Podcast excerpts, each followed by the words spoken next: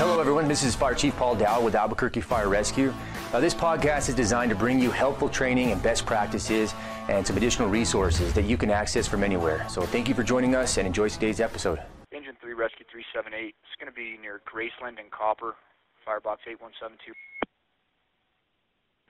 It's going to be a 9 Echo, color says 40 year old male, unconscious, not breathing. That's Graceland at Copper, 9 Echo 1, Engine 3 Rescue 378.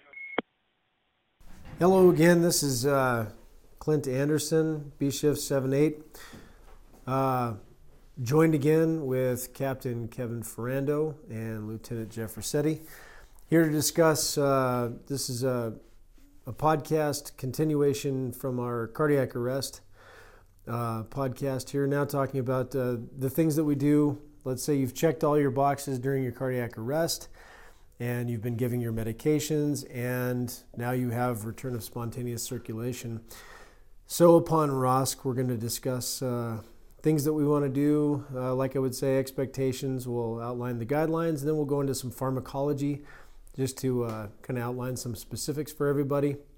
Oftentimes, not things that you folks don't already know, but it never hurts to have these discussions. And again, to emphasize things that maybe your friendly neighborhood 7-8 might be looking for and folks in the er and uh, stuff that will really set you up for success uh, when and if you do get ROSC on these cardiac arrest patients uh, with all that being said i'm going to go ahead and uh, point over to my colleague uh, captain ferando here and we'll uh, we'll delve into it so you're at your cardiac arrest and we have ROSC so it's always the goal of every of every code that we go to. We hopefully get that ROSC. We walking in, we see that the person has gotten palpable pulses.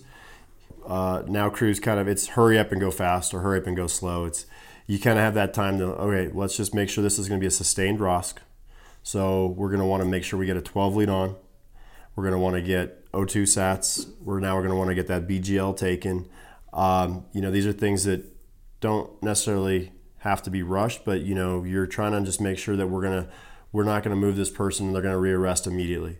We want to make sure that we're going to have that sustained ROSC because that way it's going to be easier to work this person. It's going to hopefully have a better success rate. We can get that 12 lead then transmitted to that receiving hospital. So if they are having that STEMI or whatever, maybe that underlying condition that caused that cardiac event, uh, that they can start prepping that hospital to to get uh, you know set up for the cath lab, get that patient set up for whatever thrombolytics they're going to be doing, um, you know, because they're going to be moving to either the cath lab or ICU. And so uh, once we get that that set up, uh, that's kind of that first phase. 12 leads. Crews are really good about it now. You'll see them already have the 12 leads out. Uh, they're getting that blood pressure. They're getting that uh, O2 sat. And you know what we're now thinking is even more progressive is we're looking at these pressors. So what we're trying to do is increase that that contractility of that heart. You know, if this person's in that cardiogenic shock, um, they're going to have that low blood pressure. Uh, that's very high risk that they're going to go back into that arrest. So um, one of the things that we're usually doing now in the field is someone. There's always there's enough people now in these codes at this point uh, between AFR, AS that someone can now start either getting uh, Levophed from an AS unit or we're starting to have a lot of proactive guys that are getting the epi mini drips or epi boluses and um, an epi drip ready to go in the event that this person is that candidate for uh, pressor. Uh, Jeff, uh, real quick, I'm to ask you, how do you usually like it set up? Are you delegating it off or are you actually the one doing it? Um, what's kind of your thought process as far as those candidates for uh, pressors? So generally speaking, I think the the person uh, who's kind of controlling the medications um, throughout the code is generally the person who I'll delegate to kind of manage medications post ROSC as well. So as we talk, as we discussed uh, with with the cardiac arrest um, discussion, you know, we talked about being ready and having things in place, and as Captain Ferando mentioned, you know, having that 12 lead and all the vital signs and everything else, you can have all of that ready in anticipation for that ROSC. Um, so that when you do see that spike in capnography, you're already ready to go. You understand that this is a potentially viable situation and you're ready to proceed. Another thing is also with that pressor is have that ready. Um, having that mini bolus is something super easy. Uh, we already have these one to tens, or if we mix a one to ten, we already have that available to us, and it's a very simple transition into that that mini bolus from there. That can be held aside, or even sometimes I'll just ask to, uh, that I hold it so that I know which medication I, I have that, and it's not getting mixed up. And if we choose to use it, it's ready to go immediately in conjunction with these other things, the 12 lead, post pressure, and that sort of thing. Yeah, chance chance favors the prepared. So if you if you anticipate these things and you have these things ready to put into play, um, that'll really lessen the time on scene post ROSC prior to getting transport. And the idea, um, our colleague Rob Laprise always likes to say, once you know the, the chance of them rearresting on scene is always pretty high. And what better place to manage that rearrest than right there on scene if we're already kind of doing these post ROSC vitals, as opposed to when they're halfway onto a gurney and we're hurrying to get in the back of an ambulance, and then everything else is done kind of. And I think there's probably some some some of the, the folks that have the better returns too that we get that quick ROSC. We are able to get those 12 leads, those things done on scene, like like Clint was saying.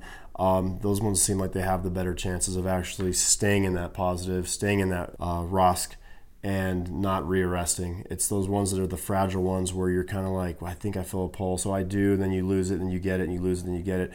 Those ones might. That's where you might want to really stay on scene.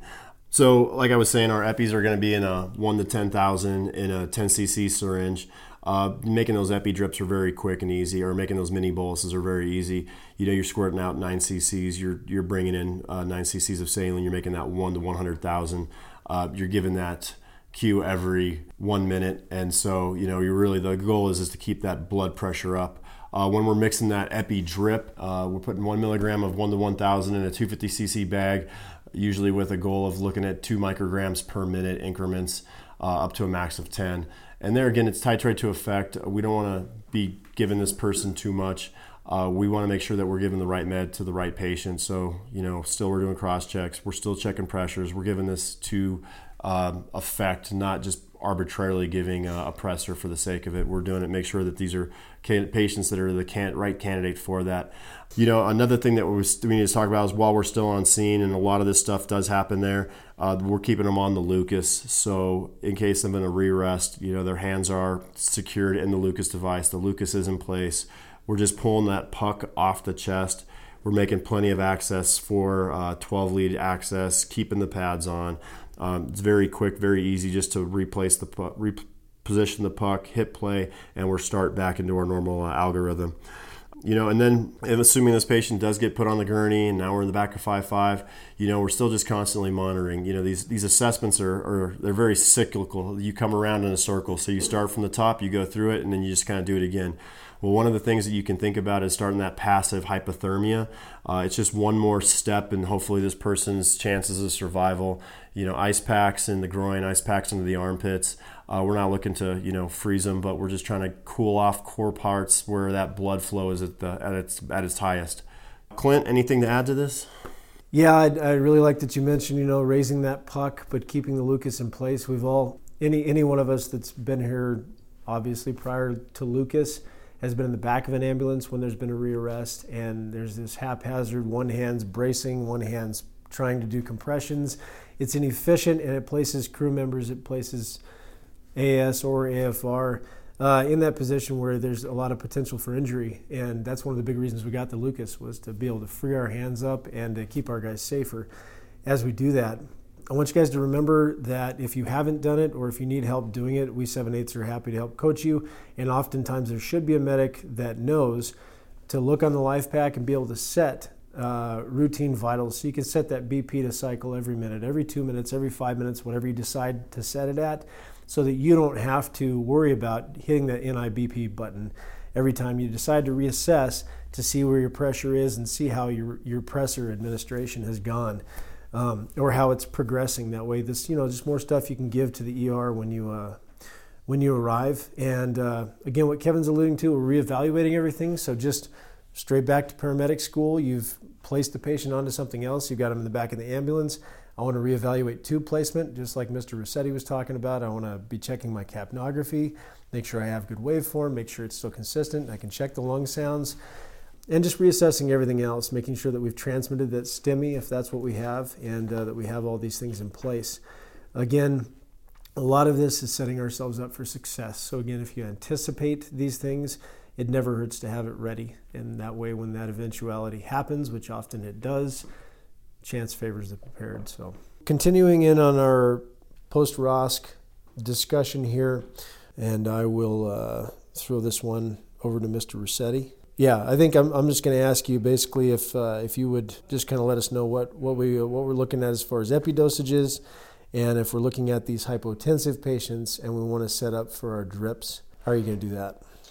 All right, so with epi uh, in this uh, this situation here uh, in the ROSC scenario, um, we're talking about the epinephrine mini bolus, and and what that really is is uh, it's a one to one hundred thousand mix. It's easily converted from the 1 to 10 that we already have and uh, or the 1 to 10 that we have created uh, based on the shortage that we've been experiencing. Um, we have that 1 to 10 and we used it during the cardiac arrest anyway. So we we already have this prepared um, it's ready to go. And, and that's kind of an easy way to to administer this uh, the push pressor.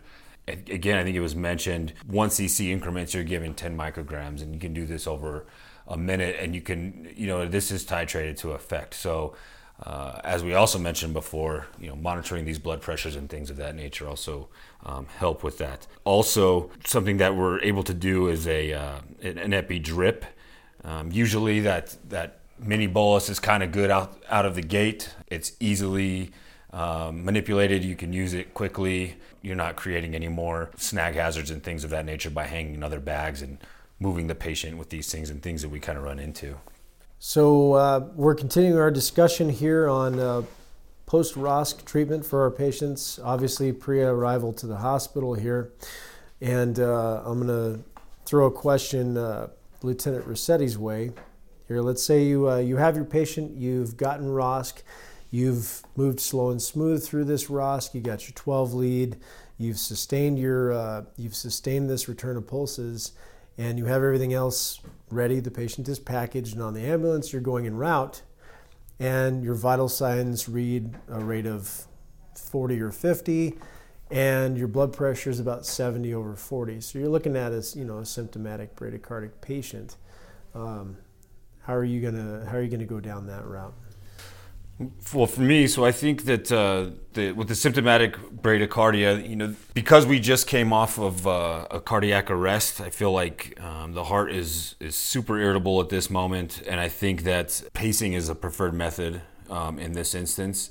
You go, uh, you, you, talk about bradycardia and atropine is in the conversation, uh, but I think in this particular situation, providing that electricity and keeping things uh, moving that direction is is probably the most effective and, and controllable way to do this. But you also got to consider, right? So if, if as you're pacing, you're not getting the blood pressure correlation that you're expecting or, or that you're wanting, um, you also you know have the option to move down the route of the, the vasopressors as well. the keep, ones that Kevin was talking about. Correct. Sure. Correct. Uh, that way you can kind of supplement what you're doing with the pacing, providing a bolus, and also giving these medications. So let's say that you're upgraded and you're in the seven eight spot, and this guy tells you after the fact, he's like, "Oh, you know, crud cap, I I I, uh, I didn't go straight to pacing. I did the atropine first. Is that something that's that's going to negatively affect this patient, or? No, I, it, I don't think so. I think it's one of those situations where uh, you can you can try that. You're also going to look at your 12 lead, and there's those certain situations. They're not necessarily contraindicated, but they're they're not advised. You know, those high level heart blocks so to answer your, your question there, Cap, I think uh, the preferred method uh, in this situation is going to be be pacing. Uh, if someone did administer atropine, the discussion is is it going to work? Um, and, and, generally speaking, maybe for those for sinus bradycardia, but if we're moving towards you know high level heart blocks, you know up to the third degree block, we're we're not going to that medication isn't going to impact um, the pulse at all. Um, and so that's why pacing is kind of a guaranteed, you know, the standard. I think where you get you get the the response that you're looking for. Um, but it, if you, you, did, if one were to use atropine, they probably wouldn't get the effect they were searching for in those high level high level blocks, and would need to to revisit that pacing anyway. So sure. Um, I don't I don't think it's something to worry about, but it um, something to think about. Yeah, absolutely, and just understanding that we have certain tools in our toolbox some are going to work in certain circumstances, some won't. just to break it down, we're, we're looking off of our guidelines onto the, again, the, uh, the, the post ROSC algorithms here. They have four different sections, and we've done pretty well here covering the, uh, the bradycardia, the symptomatic bradycardia, which almost helps us to segue into the hypotension, back into the drips that uh, Captain Ferando talked about. And those two may come in, come hand in hand. And again, you want to, you know, manage that pressure, be able to, you know, to, to reassess your interventions. But moving right along, we'll, uh, we'll move from there to our dysrhythmias, and you're, you know, you're managing various dysrhythmias during the cardiac arrest, and it may be an ongoing sort of a management as we get into ROSC, as we're running into the hospital. But uh, Captain Ferando, I wanted to just kind of to ask you, you know, as far as dosages, indications, we we hit briefly on lidocaine. Yeah, Clint. So uh, as it pertains to the the dysrhythmias, you know, we get this this ROSC. Um, these hearts are very unhappy. Sometimes, you know, I like to look at it as maybe let's take it a little bit slower, let them get back to their, you know, what was a more of a normal rhythm, you know, because that was quite a bit of insult to that heart. We don't know what necessarily caused that arrest, but now that it, it happened and now we're past that, um, we could definitely see a, a something like a wide uh, wide complex tachycardia. I'd probably have a little bit of reservations about giving lidocaines, but you know, you start looking at those medications that you can give for those, and you know, lidocaine is going to be that wide complex, that unstable patient. Um, you know, your one to 1.5 milligrams to a max of three is going to be that dose for the lidocaines. So, uh, so something to think about for that uh, that um, antiarrhythmic treatments. Outstanding, yeah. Uh, and I appreciate you bringing that up. And uh, again, in that context, just to remember as we've gotten our focused history, we have a much better idea of what sort of event precipitated this cardiac arrest in our patient population, specifically with like the hyperkalemia. If we if we have that high index of suspicion, we want to. That's one of the rare instances we want to withhold that lidocaine and think about our our treatment being more towards the sodium bicarb, which is weird because that's kind of an isolated circumstance. But just to kind of throw that out there and to remember that again, it's it's in the guidelines, it's good for reference, and it's good to pay attention to.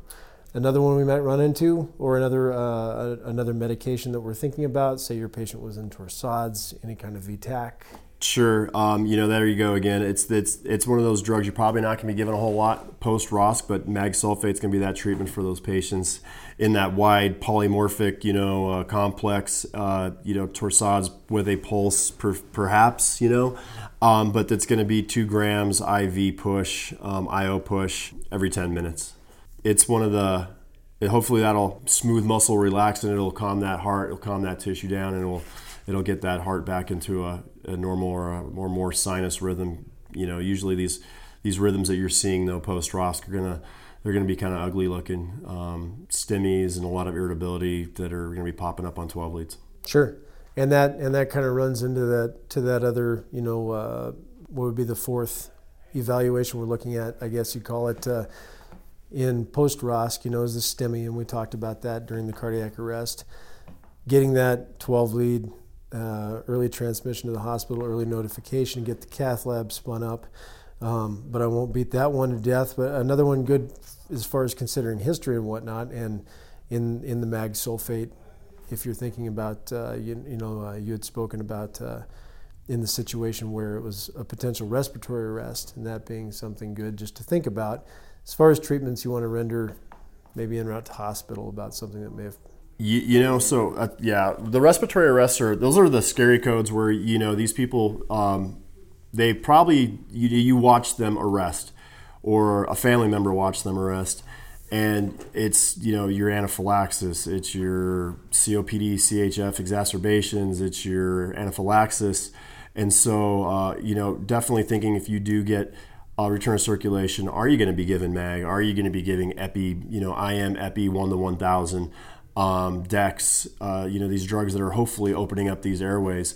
And uh, to me, the answer is yes. Uh, I will be looking at being a little bit more aggressive on not jumping from algorithm guideline to guideline or trying to you know just do them all at the same time but systematically treating what what was the underlying cause and then so was this a respiratory arrest that led to this? And if we're probably going to know that in those cases. So we are probably have given some of those drugs even pre-ROSC and then we still may be given something titrating to effect post-ROSC and you know we always have a consortium doc available on a phone. Um, it's it's not doesn't hurt to be thinking this middle of the code hey doc or make that call give that doc a you know call and say hey this is what i've got. Um, I think this is a respiratory arrest. I'm confident we're going to get a return of circulation. What do you think about A, B, and C? Yeah, and the the funny thing is, when you end up in the trauma room later, those inevitably are the are the medications the docs end up giving. You'll see them get put on the epi drips. You'll see them get put on the mag drips, the dex. Yeah, so continuous nebs. It's just that's kind of the standard of care. It looks like once you they're in that ER. Sure, absolutely. Yeah, and, and just good things to consider. Now, both of you, both you gentlemen, had talked about the you know the irritable heart, and the, the most irritable heart I can think of again is the one that's experiencing that STEMI. They've got that blockage. They they have the, uh, um, the the lack of oxygen to the tissue, so the heart has gone into the VFib or the VTAC. Let's say you've gotten you've gotten this patient back. You did did an initial defibrillation. You got a ROSC. You have a sustained ROSC. Perhaps you this patient goes into VFib, VTAC again en route. You, we've all had those, you know, that few and far between. But these patients, I feel like, are probably the most likely to wake up while intubated or while having uh, a supraglottic airway in place. And I wanted to make sure that we touched on post ROSC sedation, on being able to calm these patients on the way into the ER um, in the instance that they uh, that they wake up, that they're bucking the tube, stuff like that. So um, jumping into that, Jeff, uh, if you're able to for me here, would you uh, just comment on our, our drug that we like to give, uh, Versed dosage indications as far as the guideline goes? Okay, so as far as the guidelines concerned, so you have you have a few options, Versed being one of those it seems that uh, more and more Versed is probably one that we might look past in, in, in more towards like the fentanyl, taking an analgesic route versus the sedation route. If sedation is kind of something we're considering, maybe even ketamine if AAS is available and they have that on there. But so if we're gonna, you know, if we're gonna give that Versed, it'd be 2.5 to 5 milligrams. If we're gonna do the fentanyl, which seemingly more so is is the is the option to choose um, you can use that, you know, 0.5 to 1 mics per kilogram um, to a max dose of 3 mics per kilogram. Trying to make that patient comfortable, you know, as they're working through that event. Uh, you know, one thing to consider too is once you go down Versed, that's that's you know you're not going to want to go Versed then fentanyl. You've given your 10 milligrams of Versed. You do have an option though if that patient's still being combative uh, you can do a no M-cetacol ketamine with AS's use. Uh, so that's going to be that 0.2 milligrams per kilogram. And uh, you know, I would be very surprised that that would that that's what you're going to have to do to sedate this patient if they're bucking that tube. Um, but that is going to be your option. Don't want to do Versed and fentanyl. That's a conscious sedation. We're not going to be doing that. That's very contraindicated for us. Yeah, good good points. And uh, every one of these is all the more reason to again set yourself up for success. Never have these tubes in place without that that uh, quantitative capnography so that you can monitor the effects of the medications monitor if, if the patient is breathing on their own what that looks like uh, versus what it looks like with the the ventilated assistance so continuing on with our pharmacology discussion here we want to make sure that we don't miss out on our h's and t's. Once we have ROSC, we have a lot more latitude in regards to medications, uh, that we may want to consider administering depending on, on what that history, what that focused history was that we obtained in the setting of this hyperkalemic patient. Uh, Kevin, what, what are going to be our, our dosages here the, for the sodium bicarb and the calcium chloride, and how do we want to give those? Uh, so our bicarb dosage is going to be one micro, one milli equivalent per kilogram. Usually we carry 100, and it's that's usually about the right dose we give. We can also do calcium chloride, so that's just going to be one gram. Now, we don't want to give bicarb and calcium simultaneously. We can give it in the same line, but we're going to want to make sure we give it. I would give probably a 20 cc flush, but what I've what sounds like what we've been able to do is 10 cc's is is probably sufficient.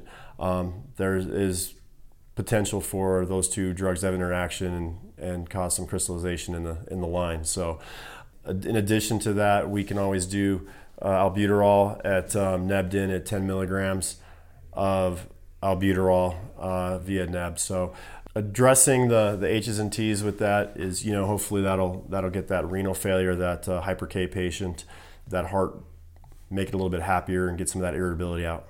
Sure, absolutely. And you know, a lot of times controlling, you know, the various uh, electrolytes as much as we can is, is going to be the best way we can sort of mediate those, like you're talking about. Going on from that, I know that we start off in the onset of a cardiac arrest, making a big point that we don't want to give D10 and we don't want to give Narcan, even when we do suspect these in the setting of cardiac arrest. What we're looking at is a patient who isn't metabolizing right now, and that the like like Kevin had said, the efficacy of the drug is is basically zero. But Mr. Ruscetti, let's say we get to uh, we get in the post post ROSC situation, and you still have a high index of suspicion. Are you going to give these? What are you going to do? Uh, yeah, I think they're definitely appropriate uh, for this particular situation. You know, if you're if you're ventilating a patient who you suspect is an opiate overdose, you're actually doing what's needed for that patient to survive already. But to help that, that process along, Narcan as as in the you know maybe the unconscious patient with a pulse and maybe you know ineffective breathing, that Narcan has a drastic effect on how that patient on patient outcome in that situation. So I would give that Narcan um, Post ROSC, I think every little bit kind of helps in that direction. Um, if we're talking, you know, the diabetic patient, the one who uh, we get the low reading on our monitors or you know a, a, a super low numerical value. Once we start getting, you know, circulation um, and metabolism started in this patient, giving that D10, I think, is a is a great choice to just run that congruently with your other medications or, or on its own, depending on the effectiveness of, of, of the things that you're doing. Yeah, absolutely. So the, the biggest thing is now that now that this patient has that blood volume circulating from their actual heart beating and perfusing, now now these medications can start to have the effect we're hoping we're hoping for, along with being able to correct possible acidosis through ventilation or whatever, whatever else it may be. One another tool that we have on our 7.8 truck that a lot of you guys have seen in these cardiac arrests is the, the new ventilator, the ParaPAC ventilator. And uh, Kevin, if you wouldn't, if you wouldn't mind, kind of going through some of the details of the ventilator, why we may want to use it versus. Absolutely, um, it really it just it frees more hands, and um, it gives us a very consist uh, consistent ventilations. Um, you know exactly what you're going to dial it to that 8 10 12 whatever you want that rate to be your tidal volume is going to be dialed in usually to your tube size. So if you have a 3 4 5 lma it's going to be 300 400 500 as far as your tidal volume goes. We're not really messing around with a lot of the other settings the peep flow and um, you know the pressure set, the pressure relief where it where it actually starts alarming at.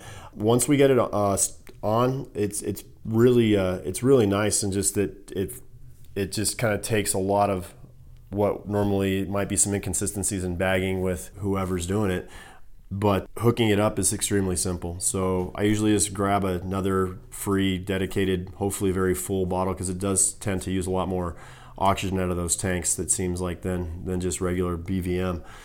Uh, you hook it to the the high pressure port, and then you just uh, hook up a circuit vent tubing and you know as us as a 7 8 will have that already hooked up so we'll literally just give the end of that tubing to whoever's near the head tell them to disconnect the bvm part leaving the capnography in place they attach the plastic piece right to the end of that tube right to the end of that capnographer uh, capnography uh, device and you set it and then literally forget it and so and if it, it does have alarm so if there's pressure issues if it's it could be that could be indicative of needing to just start suctioning that airway or recheck that tube. You know, um, what I've seen is capnography numbers usually do take a bump up. So uh, right there alone, that's telling us that it's it's doing good. You know, uh, one of the things that I have noticed is if it if you're on that really long that mega code, you know, you can't switch it from 100% oxygen to 50%. So kind of conserve those bottles a little bit because after 40 minutes, it will start using a lot of O's.